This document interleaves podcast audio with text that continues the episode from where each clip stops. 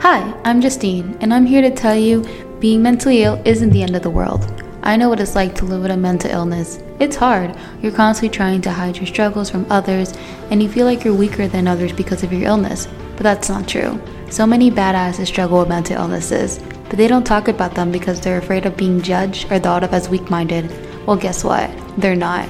We can change that by talking openly about our struggles and sharing our stories with each other in a positive light. This is why I created Mentally a Badass, so we can come together as badasses who are also mentally ill or who's had it rough in life and share our stories with one another in a safe place that celebrates our strengths rather than shames our weaknesses. I hope this podcast helps you feel less alone in this crazy life of ours, and I hope it makes your life just a little bit better.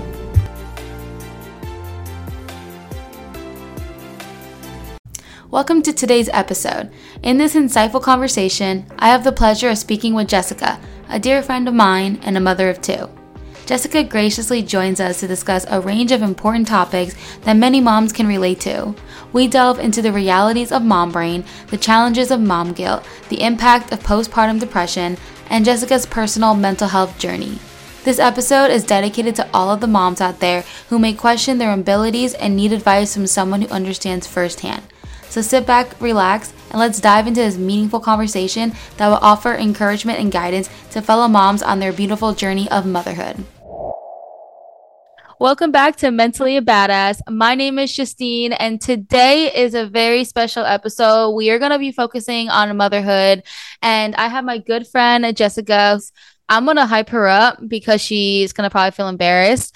Um, I'm purposely doing that. She is the queen of motherhood, in my opinion. Um, when I was away in New Jersey for a couple of weeks, so when I was taking care of my uh, friend's kid, I was like, oh no, I don't know what I'm doing. So I text Jessica and she helped me, and I was like, you know what? You're the perfect person. And she's ready to be vulnerable today and talk about what she goes through. And so, yeah, thanks for coming onto my podcast. Thank you for having me and for thinking of me. Absolutely. All right. So, just like in every episode, we like to always uh, talk about you, talk a little bit about your past. Just we're not going to get too deep into it because I want this to be um, heavily focused on you as a mother today. But I do want to ask before you became a mother, did you have like any struggles with your mental health, um, such as like anxiety and depression? I did, yes. So, um, about five or six years before I um, became a mom, I was diagnosed with just generalized anxiety disorder. Um, during college, especially, that was when I really struggled the most because I was going to school full time and working full time and started to recognize some anxiety and depression symptoms. And that's when I um, decided to reach out to my doctor for help. So, had been struggling on and off for a few years before I became a mom. Well, thanks for sharing that. So, did you um when did you know that you were like I want to be a mother? Let's talk about that. Uh, I've pretty much always wanted to be a mom um, mm-hmm. my entire life. I grew up with a very large family, lots mm-hmm. of little kids uh, in my extended family. And age wise, I always fell right in the middle of all of my cousins. So pretty much everybody was either much older than me or very much younger than me. So I was always designated babysitter at family functions and I babysat neighborhood kids. I mean, since I was like eight or nine years really? old. Uh. So um, I've always loved being with little ones and knew I wanted a family. Um, and that was one of the things that brought my husband and I closer together when we were thinking about getting married because he wanted a family as well. So um, something that I've always looked forward to in life. And you always have like that nurturing part of you. I mean, when I first uh when I first met you, I remember I was like, man, she has her life put together. She's a leader. She is amazing. and you always just kind of like had that nurturing. I mean, um, little background here for people who are listening. She's my boss. um, just to throw that out there, put that in perspective. Um, but she, I would, I mean, technically you were my boss, but you're kind of just like also kind of like a you like to say you're my mother, but I'd say you're this big sister. But you're a very nurturing person, and like you always just have like those like nurturing um like skills when it comes to like the team and stuff like that. Um, so I have I'm gonna transition to it's gonna kind of go completely opposite. But um when you had your first child, did you ever have like moments where you're like experiencing like self-doubt? Every single minute of every single day. Um, I it was almost a little unexpected because when I was preparing for motherhood when I was pregnant, I felt very confident because I had a lot of experience with young children and with babies. But the minute I had my own um, small little helpless baby to take care of, um, I questioned every single decision and every move I made every single day. And I, I mean, I still do today. I'm about three, a little over three years into parenthood now, and I, it, it's it's almost crushing sometimes, mm-hmm. feeling like, am I making the right decision? Is my decision to do something away from my children during the day um, when we have a free day together where I could be spending time with them instead? Is that the right yeah. thing? Am I am am I making the right choice in what they're eating for breakfast, yeah. lunch, and dinner? I fed someone muffins that had extra sugar in them. Like, oh my gosh, they're going to be screwed up nutritionally for the rest of their lives. Like, oh, I literally yes. question myself all the time.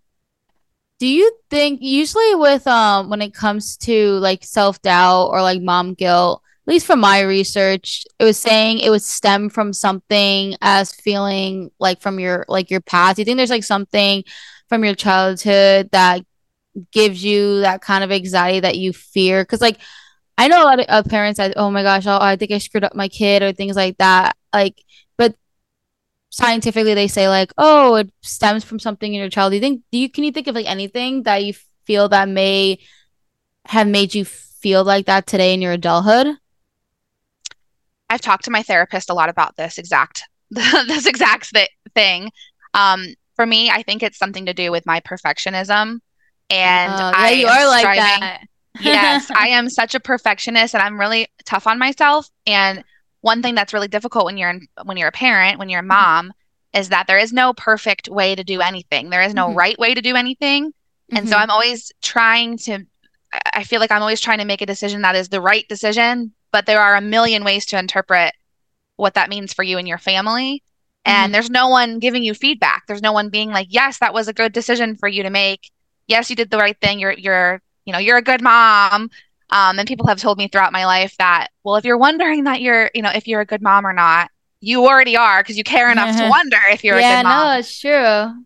But you- I always tell my husband that, like, I cannot wait for the day that I can ask my kids Am I a good mom to you? And they're like, Yes, Aww. mommy. Like, I can't wait for that day because you don't know when they're little. They have no way to tell you. yeah, no, sure. Right now they're just like very like lovey and like want mommy and, and things like that.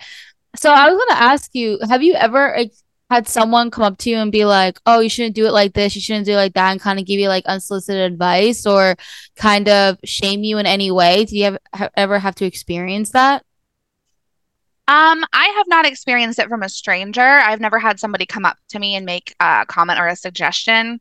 Um, also, though, I feel like I kind of go out into public with that attitude of like, you just try to approach me and see what I say. See how I react to you if you come up at, to me out of nowhere. What if trying to like offer... you posted something about that on Facebook like a year or two ago or something? I don't know. It sounds familiar, like something happened in public. I had um I had someone make a comment to me that um about pushing a stroller. Is that is that I think it was? Of? I think that was something like that. It was something where you were like, you went like, you were so angry on Facebook or whatever. I, I, I like vaguely remember the post. I think it was like a year ago, but it was probably the the stroller post thing or something like that. What was it? Yeah, there was um there was a gentleman who approached me and my family when we were at I think it was Target.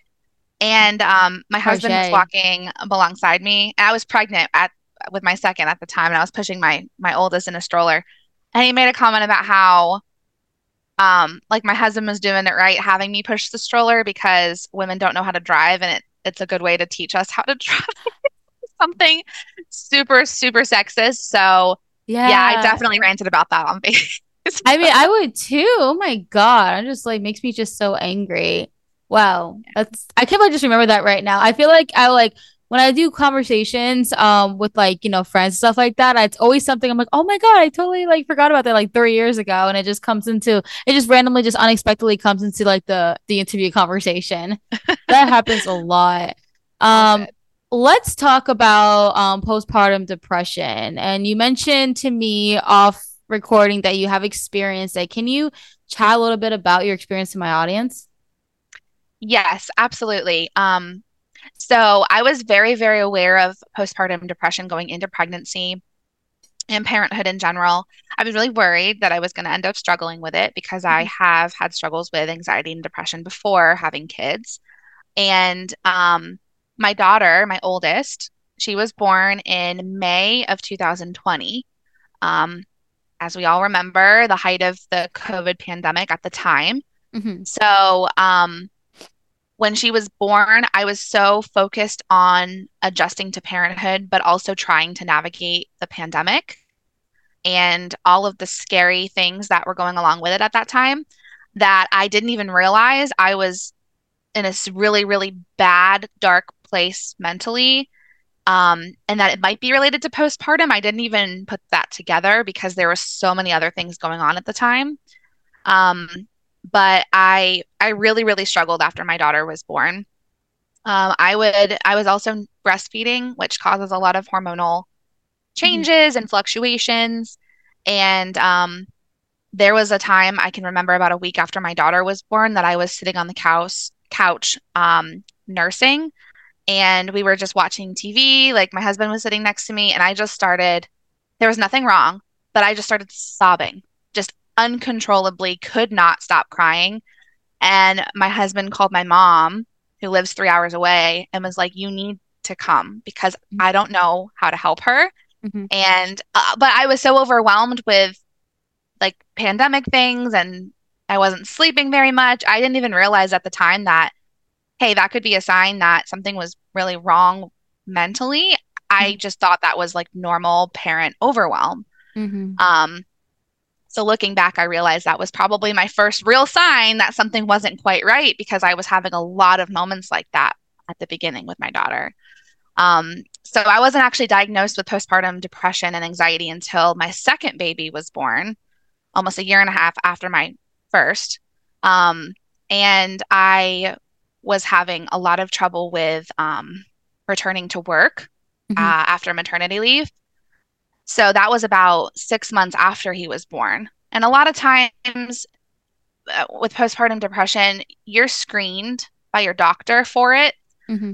Um, you know, in the early days, you go to like a one or two appointments maybe with your doctor after you have a baby, and they do like a questionnaire, ask you some questions about how you're feeling, um, if you're having suicidal thoughts or actions but there, that's the only time anyone really checks with you. Mm-hmm. Um, no one really thinks to check on you from a doctor perspective when you're at six months postpartum or nine, ten months postpartum. So um, when I went back to work, I was having a, hu- a lot of trouble adjusting to going back to work, taking not one but two kids to daycare. Um, I was pumping for my son at the time, pumping breast milk. I have a very long commute to and from work. I was spending three hours in the car every day, round trip. Oh, wow. Um, so I was so overwhelmed. I would just get home and I I couldn't function. I couldn't do anything. I didn't want to eat. I didn't want to participate with anything my family was doing. I was crying all the time. Um, and I was having some really scary thoughts. I was having thoughts about my family would be better off if I wasn't here. They wouldn't have me bringing them down all of the time. I can't be there for them in the way that I want to be there for them. Um, that's when I reached out to my doctor and was like, something is not right. Mm-hmm. I am I am having a really really hard time. Um, and I got a diagnosis. Um, they actually told me it was something called adjustment disorder mm. at first, um, which is I believe it's just a term to say that you're having trouble adjusting to something big that's happened in your life. Um, but I was insisting that it was something a little bit more long term than that because adjustment disorder usually refers to a very short period of time that you're yeah. maybe having some trouble. Um, but eventually, after I was matched up with a therapist, we talked about um, it being more true postpartum depression and anxiety than anything else.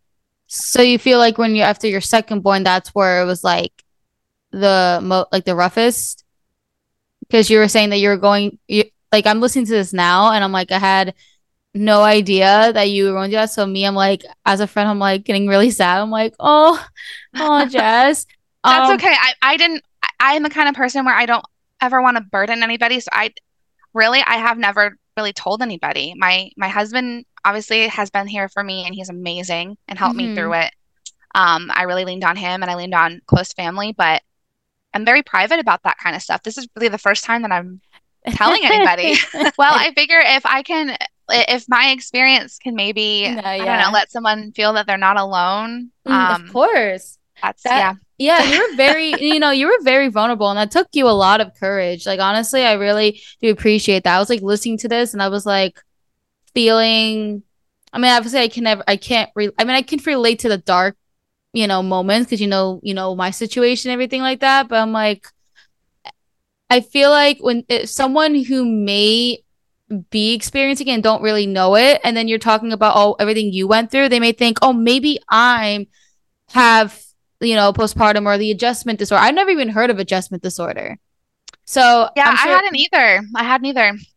Uh, yeah, so I'm assuming that like whoever listens be like, oh wait, I never heard of this. Let me go reach out to my doctor. Like I've have when I post content, like a lot of people do comment, they're like, wait, maybe I should talk to a therapist. Like that happens a lot. And yeah. people can find this if they if they hear someone talking about it and then they're listening and they're like, oh my goodness, I'm experiencing the exact same thing. I should go get help. So this could, you know, help a lot of people. And it really, you know, it takes that person to like have the kind of courage to like go on the internet and talk about their experience. So that's amazing. And I know I feel like people that we know personally are gonna be like, Jessica, you're gonna probably get text messages. Maybe, but thank you for thinking that I'm courageous. I don't I definitely don't feel like I'm courageous. Really? Like, ever, but um I appreciate you saying that. What what would you, how would you describe as like mom brain? Yeah.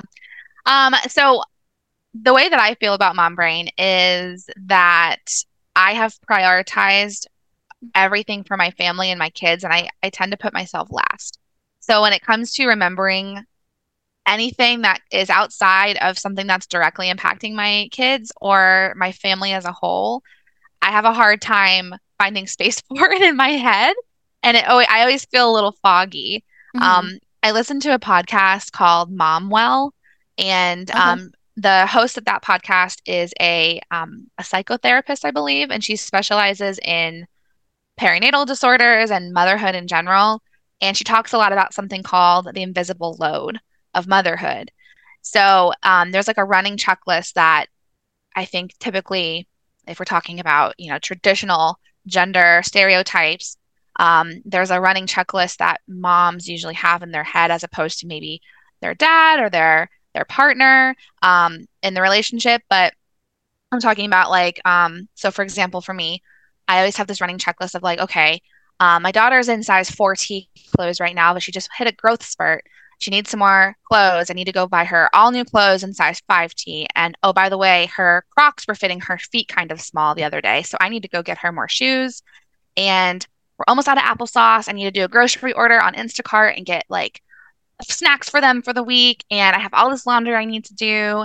And um, Violet just finished soccer classes, so um, I need to see if I can get her in swim classes for the summer. And we have a birthday party next weekend, so I have to make sure I get a present and a card for this other kid for his birthday party. And um, and then so I have all of these like running things that I typically try to keep organized for our family. Yeah. Um, and my husband might have that same running list in his head, but he just approaches it differently than I do.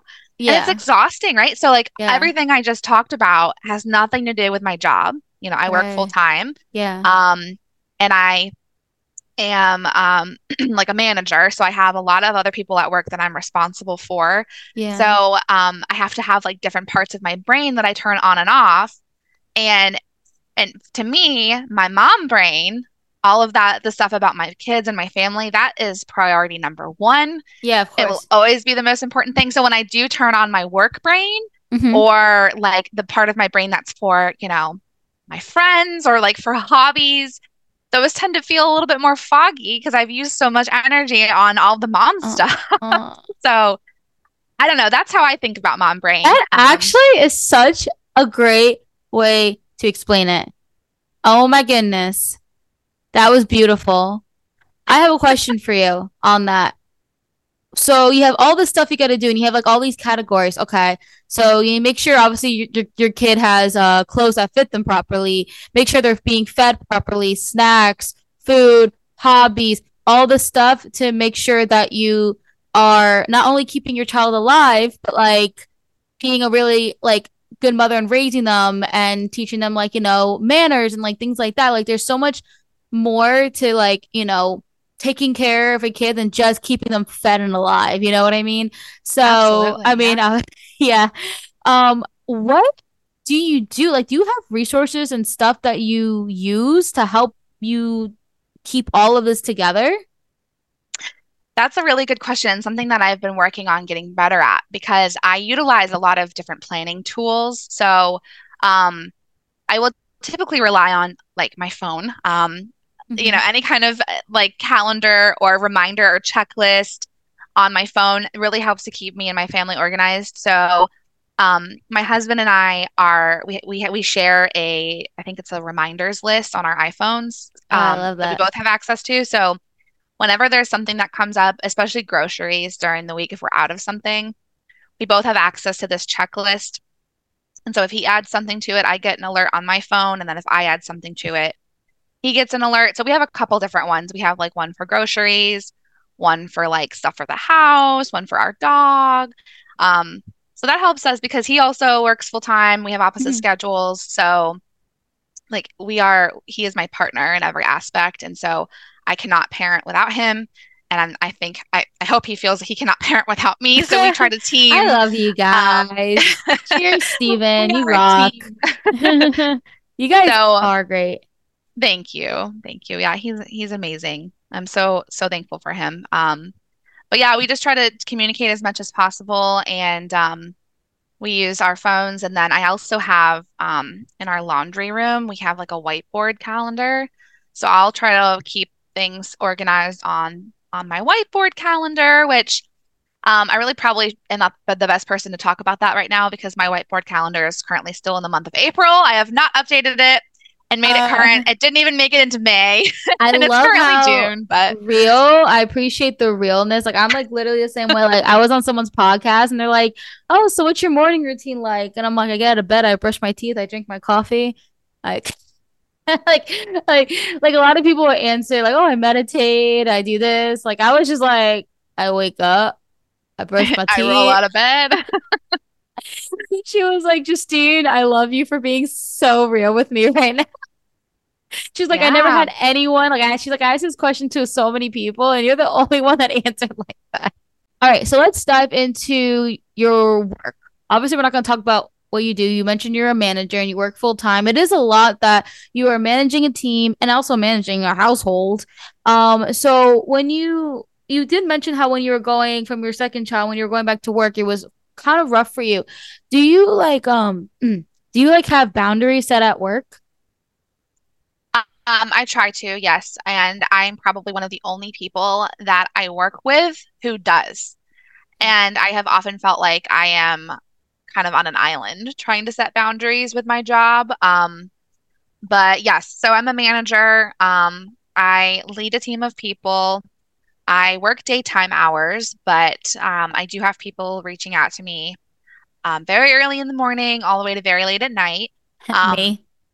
I've done that. Oops, I'm guilty. That's okay. That's okay. I mean, that's I mean that's part of my job. Um, but I try very hard to be um, the type of person who, you know, I I I have my family in the morning and I have my family in the evening and I have my family on the weekends. So when I am with them, that is who I'm focused on. And I am not the type of person that typically will um, check my work email first thing in the morning unless there's like some big thing happening at work where I need to be. Mm-hmm. Um, and then same after hours. Um, and my team knows that about me. And I think culturally they understand, okay, if if I try to reach out to Jessica and it's not during her normal working hours, there's a good chance she's not going to respond until she is back in the office on normal working hours. Um, the minute I have in the past maybe blurred that line, um, then the, there's almost an expectation set that I um, will be responding to emails or text messages or phone calls when I'm with my family. And so I try very hard not to blur that line because I don't want to create a precedent um, or, you know, just disrupt that dynamic and people expect something from me that I'm not going to be able to sustain. So it has been very important to me to create some sort of boundary with my work because I don't want my my children or my husband or my friends or you know my mom and dad or whomever to feel like my attention is split and that I'm distracted by work when I'm trying to spend time and focus on them. So that's I try very hard to focus on what's in front of me at that time. So the same can be said for when I'm, you know, at work, when I'm actively working during my my normal working hours. I work hard and I try to stay very organized and give, you know, my job 100% of my focus. Um so so yeah, so boundaries have been very very important to me. Um and I kind of feel like a trailblazer sometimes at work because I don't have anyone that there's no example for me. Like no one else that I work with is like that. Working yeah, hours, I remember you saying that. I felt like you were when I was when I was working for you. Um, I rem- I remember you were you were you were going through that where like no one really understood why you would have to take time off for this or boundaries, and I felt because there's like this whole thing like on a generation above us is that it's like work work work work work hustle hustle hustle, and it's like you and I both understand that it's like at the end of the day, it's like family is the most important. And yeah, I work, understand work's not going to love you back. You know, like I, that's just, I'm there for a paycheck and I'm there because I love the company I work for. And yeah, you know, I like the people I work with, of course, but um, ultimately, like my family will always be my top priority and the most important thing to me. So I saw this yeah. uh TikTok lately, uh yesterday of Blake Lively. She was uh I don't know if it was an award show or something like that, but she was saying how um how her husband she was saying like oh you know her husband's Ryan Reynolds is like mm-hmm. my husband's um I'm my uh hu- my husband's home like our girls are his home. He's like he would he like he would always come running home right after work and if he had like fake blood on him or like you know obviously he's an act he's an actor so we have like all this stuff he's like if, if he came home and he didn't he wasn't in his like workout like work costumes and stuff like that, I'll be concerned because he was saying like yeah. she was saying like how as soon as I guess they're done, maybe they'll like say cut or no, sorry, like oh, it's a wrap. Like he would like mm-hmm. come running home because he knew that then at the end of the day, like your home life is more important. It's like it, it, he just puts more energy. She was saying like if you you see all his movies and you see how the magic he puts in, but let me tell you, at home he really puts the magic in. It's like it was just so like sweet and wholesome. And I like watched it like 20 times and I'm like, oh, I'm like, it was just so powerful. And then like he and then and then like the camera goes to him in the audience. He's like has a tear going down his Aww. and it's like and it's true. And it's like I feel like I we I always try to think of us like n- like naturally like you know back in the day we didn't have this kind of society and culture and it's like we're born and we're meant to you know, survive and be with family. And that's like the most important thing. And it's like people forget that. And it's because of like the culture and the society. And it's like United States is like known for like their hustling and bustling and stuff like that. And then like, especially also like I feel like it has a lot to do what state you're in too. Like if you're in New York, you're all about more hustle bustle versus like if you're like in like I don't know, like Mississippi or something like Yeah, um, like like a more rural area or something. Yeah. I mean, I hope like you could find someone that in the company that like gets it. All right. Um, so there's a lot of saying that once you become a mother, you know, your whole life does change. Some mothers are saying that they don't remember who they were before they were a mother. How's that happened to you? Yeah, it definitely has. Um, because I shifted what was the most important to me uh, that became my my babies. And um mm-hmm. so i kind of put every other thing that made me me on the back burner. Um and a lot of that experience for me personally i think is because i chose to breastfeed my kids. So i was literally on demand feeding them um every you know anywhere from every 30 minutes to every three four hours um you know 24 hours a day for, I mean, almost two years um, between both of my kids. So that's a lot of time that I really couldn't spend away from them um, or, you know, do something that they weren't involved in, um, such as like a hobby or going um, you know, on a trip or spending time with a friend because I would always have to have this thought in the back of my mind of, okay, I either need to get home at this time because they're going to be hungry mm-hmm. and they won't take a bottle, they only want mommy. Um, or I would have to pump and I would have to allot time for that. Um, in fact, I remember a time when um, my son had just started at daycare. It was the week before I went back to work from maternity leave after he was born. And um, my husband and I had an opportunity to go and ride a brand new attraction at a Disney theme park. And um, I had to bring a backpack with my pump and bottles and a cooler. And I had to literally time when I was going to be in the queue at the attraction, when I could find my way over to baby care and find a private space to pump. And then I had to figure out how am I going to store my milk in the hot Florida sun? And then how much time do we have to get back to the car before it needs to be refrigerated? And the entire experience was so stressful that it made me not even like want to leave the house ever. I don't didn't want to do anything.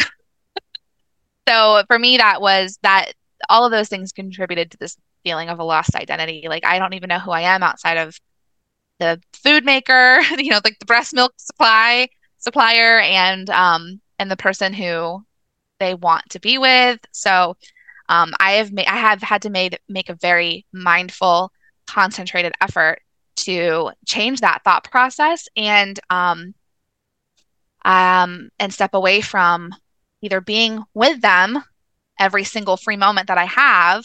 My husband will literally have to look at me and say, "I, you know, I've got it. They're fine. I'm going to play with them for like an hour and a half. You like go take a solo Target trip or um, I've recently taken up gardening, which I, I love I very, very that. much. Yeah. So he'll be like, go and take care of your garden for like an hour. Like go spend an hour outside in the sun and get your hands in the dirt. But I almost have to have someone tell me sometimes because I kind of forget. Like I put myself last. And I think that that's such a universal experience for a lot of moms is that they feel like either they don't trust anyone to, to do the motherhood part that they feel responsible for, um, or they don't have anyone to help them and they have to because they have no other choice, or they just have a lot of anxiety about, um, am I being a good mom if I take this time for myself and mm-hmm. I'm not spending every free moment with my kids? So, um, yeah, I think that's why it's such a commonly experienced thing um, because so many people go through it because you're yeah. responsible for this little life and you feel terrible doing anything that's not directly related to that. That's like a whole like mom guilt thing that we were chatting about. Yeah. So it's if all I kind of intertwined. Yeah. So if I ask you right now, who is Jessica? Load Loaded question. Um I I don't This is when your interrogation started. I know. My goodness. Um I just want to give you that time right now. Right now, we um your kids are napping. Your mm-hmm. husband's there if they wake up. You're with me on this podcast. So what would who would you say Jessica is? I mean, I was how about how about this? I'll start. Um Jessica to me is a badass leader. I remember when I first met her, I'm like, she's a princess. Because your hair was perfect. Your makeup was perfect. You're so pleasant. And I'm like, she's a princess. And I was like, I look up to you and I was like, I want to be like her. And you're also a person that is really good at giving amazing advice. You're someone that allows that is that is good as a comfort zone for a lot of people. I mean, I've cried with you multiple times on meetings. uh meetings between me and you, not meetings just like with everybody like there. You know what I mean? Um, Jessica. Oh, she likes to do some ballet, whatever that dance thing was that she invited me to that I never shut up to. Um, she enjoyed doing that. She enjoys um trying to think of ways to get the team engaged, some some fun activities. She is a giver, a nurturer. Um, she went to college. I don't know what she went to college for. Do you want me to answer that? um, I went to college for business. Okay. But yes, I did go to college. But I know, um, I know you went to college. I just didn't know what you majored in. I forgot what you majored in. okay, take it over, girl. Oh well, I mean, how can I top that, Justine? Um, that's I mean, me in a nutshell. I mean, you know yourself better than I know you, so I mean, you should. I hope you do. Um, but I remember in the beginning, you didn't really show your true self to me. You were like, yeah, I never said this to you, but you were like a hard ass to me in the beginning. For real. Well, there was a level of like professionalism I was trying to no, maintain. you're so until we got to know each other a little bit better. First, but that was a different me. Like I was back that that was more of just like my own fault, like not taking constructive like you were really big in constructive criticism. Like you're so big on that. Like you would straight up tell me if I'm applying for something, you'd be like, no, no, no, no, no, no, no, no, no. like, you know, I just want to make sure that you are set up for success. That's no, all. no, no. You see, at the time, I didn't think of that. I was like, why is she so mean to me? she oh, me? that makes me sad. I'm sorry you ever felt that no. way. no. Oh my goodness. No, um, no, no, you're good. I think no, it was actually good for me because I tell people like you help me really reach a certain breakthrough in like my personal development. Like a lot of people, like if I, you know, give them constructive criticism, like they'll like take it the wrong way, this thing, something like that. But it's it, it was probably just my own personal demons being like thinking I'm not good enough. And I think um probably I didn't really have anybody like you that was like I mean the person before you she she was but I only had it for like three months while you were more mm. like long term. And then like I, another thing where I I like that you kind of kept me grounded and you kept me like being a realistic with me. Like I remember if I get like upset, like oh why is she not believing me? But like you weren't doing that because you didn't believe in me. You were just like being realistic and like we need things like we need people like that because if someone is just like always like oh yeah like you'll get it or stuff. I, I feel like it's kind of like it go both ways. Like we want people to believe in people, but like you do need people to kind of like keep you grounded. And um, sometimes like I would go for something where I probably wasn't qualified for, and that's like where my mania kicks in, where I'm thinking I'm like God or something like that. So maybe I was monitoring. I don't know, but um. well, I just I care a lot about everything, you know, in my in my work in my personal life i i always try to put you know 150% in so i always come from a place of like i really care about you and I just want to make sure you understand maybe what you're getting yourself into. Right. Or do you understand like the reality it. of the situation? And yeah. Yeah. Well, I'm like, glad I like you weren't like mean. Like you weren't like just didn't get a grip or anything like that. No. Like, you are so good at picking your words properly. And I feel like I learned that from you really well. So I feel like I feel like you're really good as like a mentor and like you just I feel like you're definitely in a perfect position when it comes to work. And I feel that you have all those good qualities that you can provide that for like a wider wider wider people, wider people, wider audience. You know, so I guess I'll define you as that. Do you do sports? do I do sports? No, not. I mean, I I did like stuff as a yeah, as a kid, but uh, I was just trying to think of like hobbies and stuff like that. Like, were you were you into sports? Did you do soccer? Did you? Well, you wait. So, did you just start like discovering like discovering? Oh my gosh, did you just start like getting into gardening, or is that kind of something you like always liked?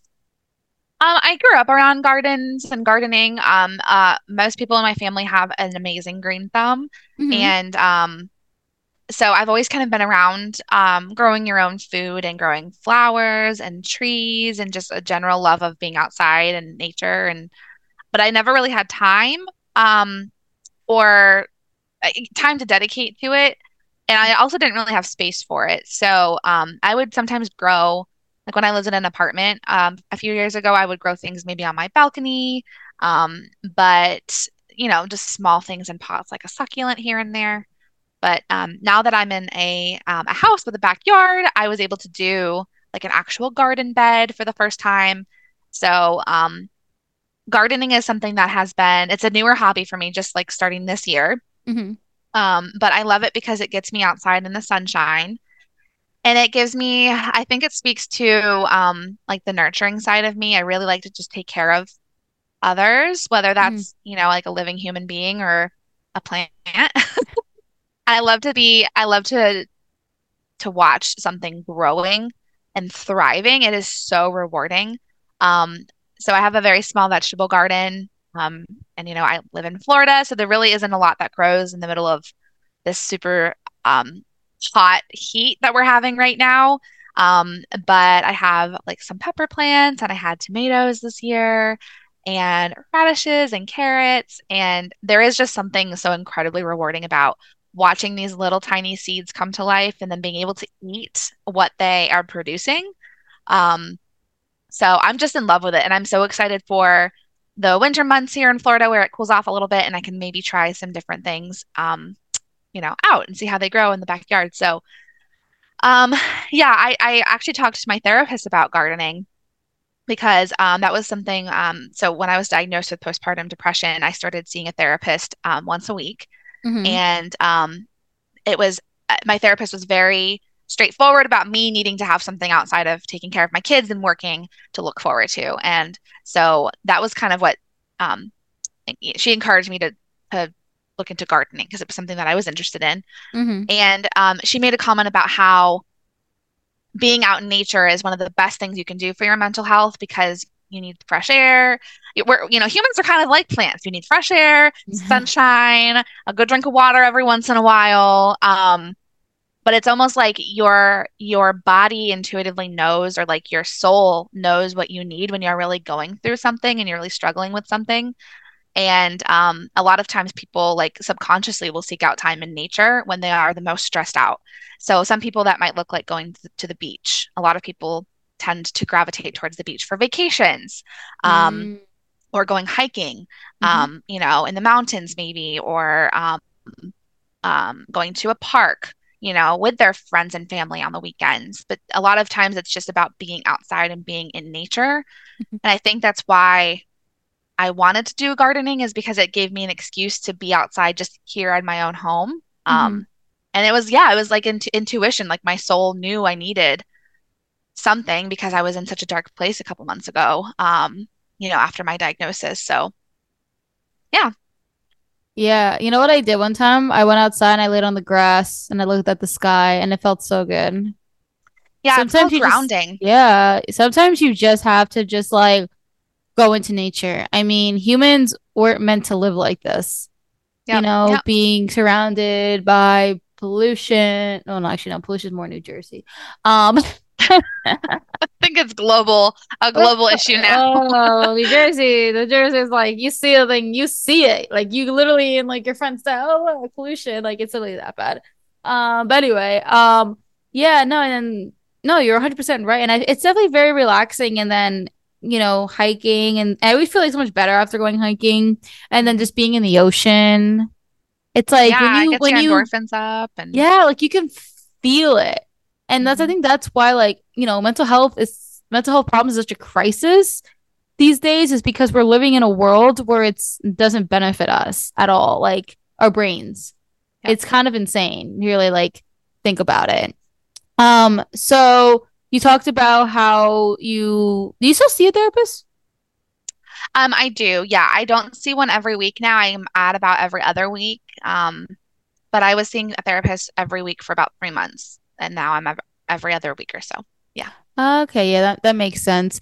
Um, do you there is uh so yes, I was doing some research before this and I was wondering if there was therapy that was specialized in motherhood. Um, so apparently there is. It's like a couple of different places. Um, do you feel, I feel like I already know your answer, but do you feel like they should just pretty much just make that like um a regular practice? Yes, absolutely. I think that, um, in fact, I believe other countries they do mental health check-ins um, during the postpartum period Mm-hmm. because perinatal mood disorders are such a huge crisis worldwide. Um, but it's especially bad here in the US, I think, because we don't have um, very good care for mothers in the postpartum period at all. Mm-hmm. Um, I'm not sure exactly. I don't remember the exact statistic off the top of my head, but it was something like one in four new mothers experience some sort of perinatal mood disorder, whether that's postpartum depression, um, um, postpartum rage is also a big thing that people don't mm-hmm. really talk about or know a lot about. Um, because you're having so many hormonal fluctuations, the chemistry of your brain literally changes when you have a baby. Um, your entire body changes. So, so yeah, I think that um, it would be absolutely just um, it would change the face of our society if we offered more resources, especially mental health resources, to a new parent. And I, I, I want to speak for dads as well because mm-hmm. I know um, dads dads can experience, you know, almost every single thing that moms do as well, mm-hmm. entering parenthood. And there are, I mean, there are damn near no resources for dads out there. Oh, yeah. Um, people don't really think about them or or think mm-hmm. to include them. Or I should say, um, I should change my wording to be a little bit more inclusive. It, it, a non-birthing partner, whether mm-hmm. that's male or female, um, there are not a lot of things out there for them. And and really, like um, when it comes to the, the postpartum period, I had mentioned earlier in our time together that you go to like a six week checkup usually after you have a baby and then mm-hmm. you may or may not also have a 10 or a 12 week checkup mm-hmm. with your doctor um, that that I think it just depends on the practice that you're going to and if you're seeing like a doctor versus like a midwife or going to a birthing center for example um but you know there's like like I mentioned there's a screening uh, like a questionnaire that you do but no one's really sitting you down and like doing a deep dive into what's going on in your daily life and how your relationship was with your baby and are you sleeping? Are you eating well? Is someone there to help you? Or is everything about motherhood or parenthood falling only on you and your partner or just on you even? Um, so if they actually if they made like some sort of they i don't know who that they would be you know if doctors or like somebody decided that rather than just a questionnaire there was actually like a scheduled dedicated time with a with a therapist of some sort, with a psychologist or someone who can actually sit down and be like, are you doing okay? Are you adjusting? Or even taking it one step further, um, postpartum doulas, having somebody mandatory, like assigned to you to come and help you at your home for the first, I don't know, week or couple weeks in the postpartum period to help you adjust and make sure that you're sleeping well and eating well, and someone's helping you take care of things like cleaning bottles, doing laundry, diaper changes, all of those things that are out of the norm for someone who's just becoming a mother or a father.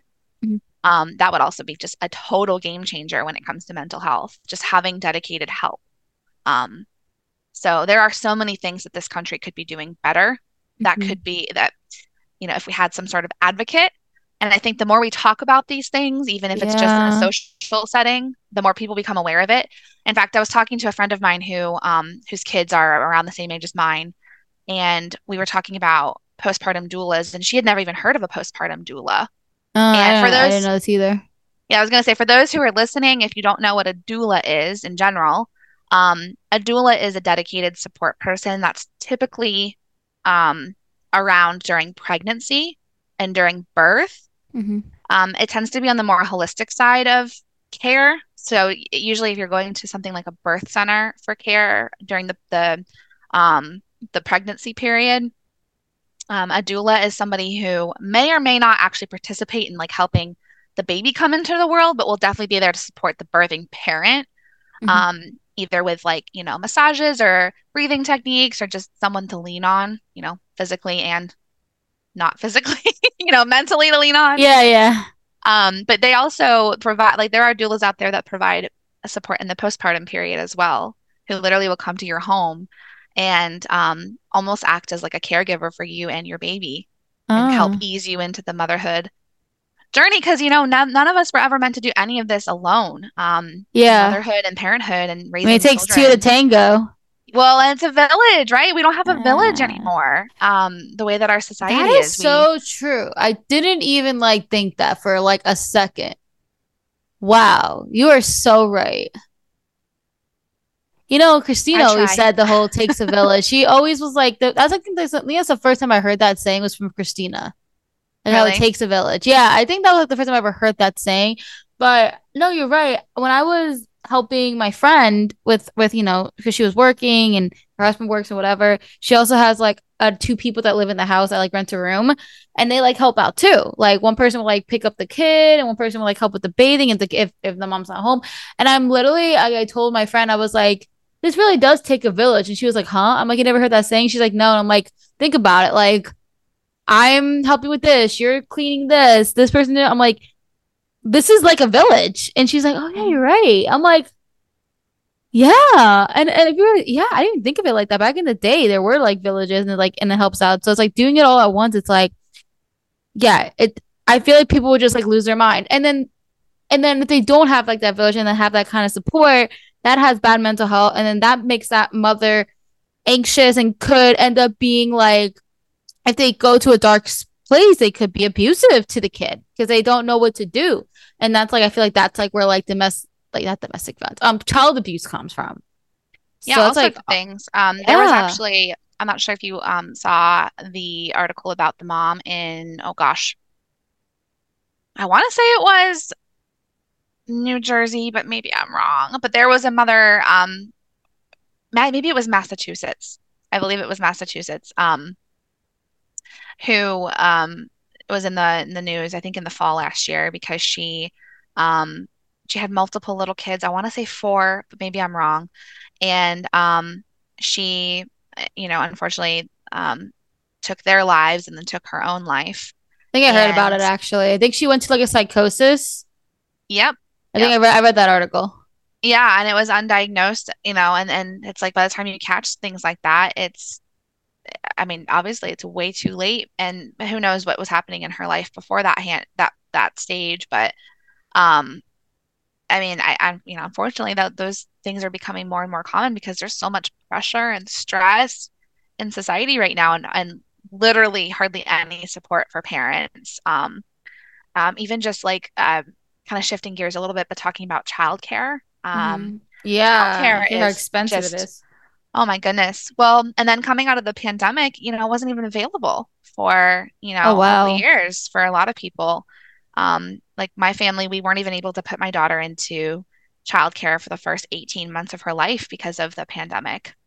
Um, so we were both, my husband and I were both working from home, opposite schedules, opposite days off, taking care of um, our daughter b- because we didn't have any childcare options and we don't live close enough to family that we could ask to come and help us. Um, we have family in the area, but you know, a couple hours away. Yeah so we didn't really have anyone to help us and um, that's so true for so many people who have mm-hmm. experienced parenthood for the first time in the last couple years yeah that's that's crazy i didn't have no idea you didn't like have the well i mean i definitely knew that uh i didn't know that daycare wasn't i mean it makes sense because the germs and everything like that all right i feel like we had such good conversation we literally talked about so much we talked about you as a person self-doubt giving amazing and valuable advice of what you what you do and how you handle mom brain.